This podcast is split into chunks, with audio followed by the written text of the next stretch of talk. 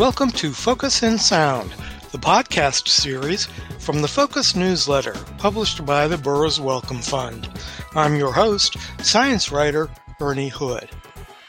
In this edition of Focus in Sound, we meet a Burroughs Wellcome Fund grantee who is innovating in methods of detecting infectious diseases.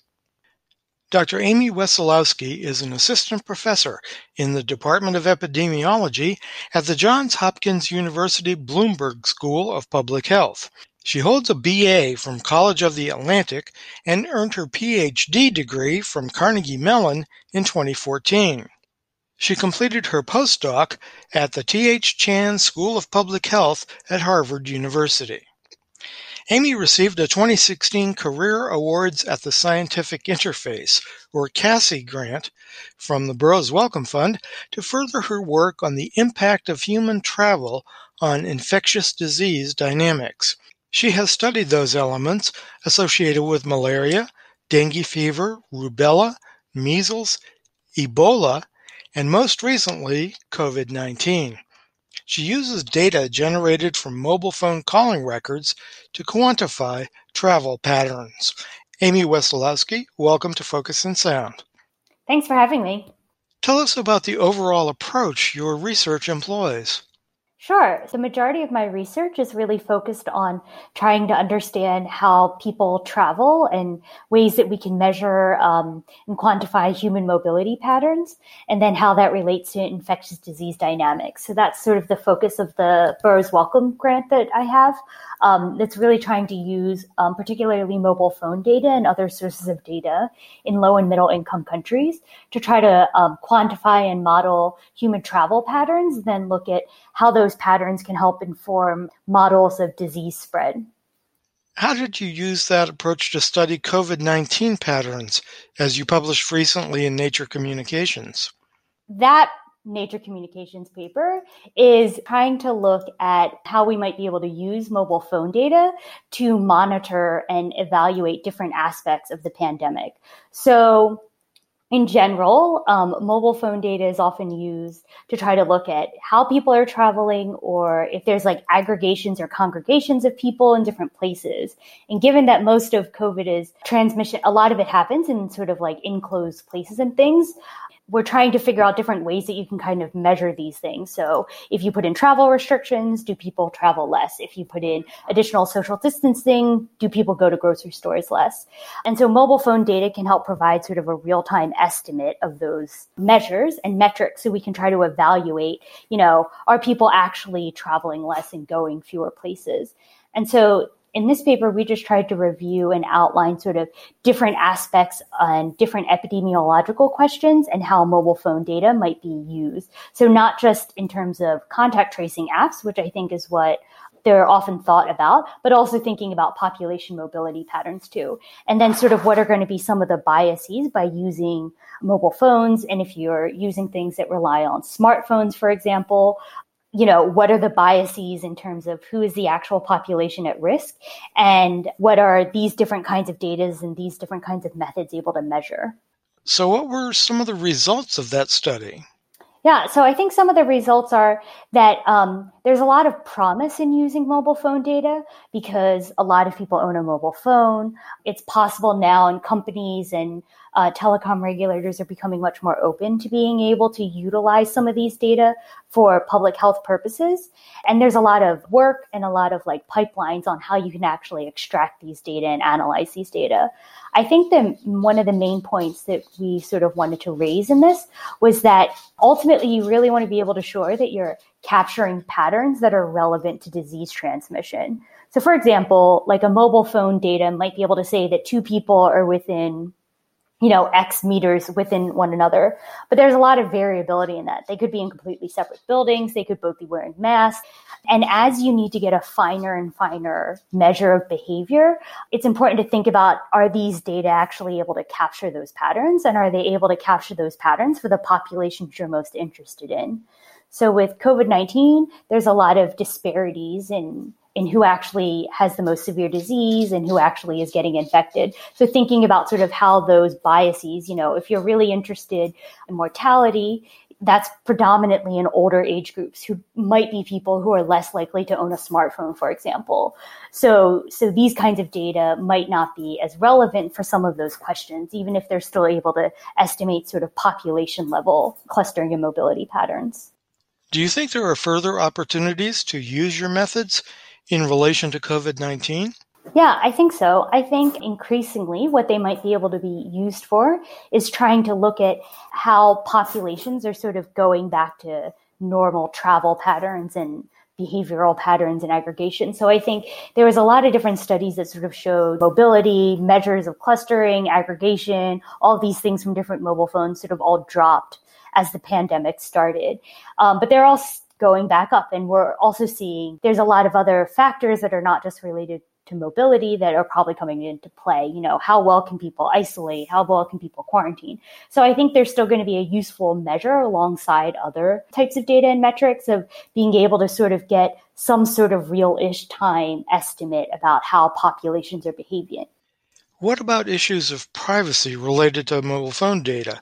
How do you safeguard against inappropriate breaches? It's a really big concern, and particularly as you're trying to get information on a much, much finer scale. So, most of the work that we've done has been a lot of aggregated mobility and population level mobility patterns.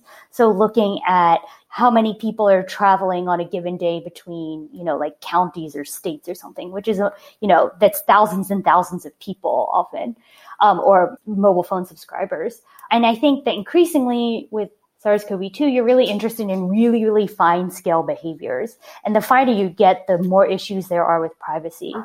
Um, and so oftentimes, you know, we won't analyze data if it's only one subscriber has made a trip or something, because that could be identifiable we've been working a lot with mobile phone operators and regulators to try to sort of push and and have a platform where aggregated data and aggregated mobility patterns are able to be shared more broadly and that they're aggregated in a way that there's fewer privacy concerns but they're still there. But i think the issue with sars-cov-2 is as you want a really really fine understanding of behavior and individual level behavior, a lot of those privacy concerns have not been really fully addressed. So I think that it's still an issue and it's still like hasn't really been like fleshed out in in um, the regulators aren't really sure, you know, the companies aren't. And so I think there are things that can be done about sort of like still making the data sort of aggregated or like summary measures and those sorts of things. But I think that part of it is about that, you know, everyone is sort of aware about like the public health utility and sort of the public health good about these kinds of data and that ways that it's still getting information to policymakers who often don't actually want very, very individual level detailed, right? They want to have summaries and ideas about behaviors. So I think it's sort of always going to be sort of a play between what is actually useful to inform decision making and what is actually protecting the privacy of subscribers. But I think the more that there are like general discussions or frameworks about sort of how these data are being used and and sort of processes and everyone sort of aggregating and, and analyzing them similarly i think that sort of helps a lot of these discussions along but I think it is a different question about sort of like the contact tracing apps, which are sort of a different aspect versus these sort of like the mobile phone companies collect data from their subscribers, aggregating and analyzing that. So I think there's still differences too between the applications. Amy, I know you've used this approach in other studies for the past several years in various places and various diseases. Would you give us some examples and tell us more about the evolution of your ideas and your career? Sure. Yeah, so we've used it for a bunch of different other pathogens. So my favorite pathogen is malaria. And so we've used it a lot for looking at malaria control and elimination. So one of the issues with malaria is if you're able to sort of reduce it in in a particular location, there still might be a lot of mosquitoes and a lot of people who could be getting malaria. So if people are infected and then they come into a location, they might be able to reintroduce the pathogen and then cause um, additional transmission events related to those introduction events. And so in a lot of areas with malaria, in sort of these lower transmission areas where they've they've gotten transmission down a really really far away, but they're sort of like still possible that they could have secondary cases. We've used these data data to try to estimate and look at those patterns. So where are those parasites likely coming from, where are they going to, what sort of the rate of those, and and trying to identify where additional control measures should be targeted. So a lot of the work that we've done has been using mobile phone data to inform malaria control and elimination. And the other application that we've done a number of times is looking at measles outbreaks. So people can introduce measles if vaccination rates aren't really high. It's sort of the same story where it's like, oh, you can have an outbreak of the disease. So trying to use these data to look at those different um, patterns of mobility and how that can impact your control efforts. And then we've also been sort of working on developing models of mobility. So how can we, you can't always get these data everywhere. It's a lot of effort and a lot of work and you know there's going to be issues. So can we better model mobility if you don't have these data or if you have other kinds of data? And then sort of also trying to provide evidence and proofs of concept that these data are able to be you're able to aggregate them in a way that it's not fringing on the privacy of subscribers um, where it's making like individuals identifiable from these data but also you're able to sort of like provide like pipelines that operators can use where these data can get aggregated and anonymized and analyzed more broadly for public health. What has the CASI grant meant to your scientific career the CASI grant is definitely the best grant that I have had, and that everyone I know who's had them has also uh, really, really valued it. I mean, I think the best part of it is that it gives you a huge amount of freedom and support. If I want to start thinking about how this might apply to Ebola or some other pathogen, right? Like CASI has always, like the Burroughs Wellcome Fund has always been super supportive and very excited about sort of like they just want to figure out the best way that to support you to do the science that you want to do. So there's very very few other grants that provide that kind of like freedom of being able to think about new problems and sort of expand the research that you're working on with very few like restrictions about things. They're you know they're never like coming you being like you said you would do this very specific very exact thing. It's more about sort of supporting you in what you're interested in and sort of helping you, particularly at that really early stage where you're sort of transitioning and starting some new kinds of projects and, and working on maybe some different things or with different collaborators. It's just like a really flexible, very supportive grant to have. It's the best grant. I highly recommend it to everyone. Amy, it's been a great pleasure meeting and chatting with you.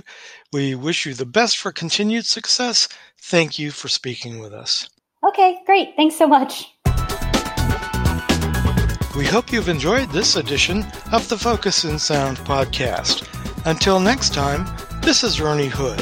Thanks for listening.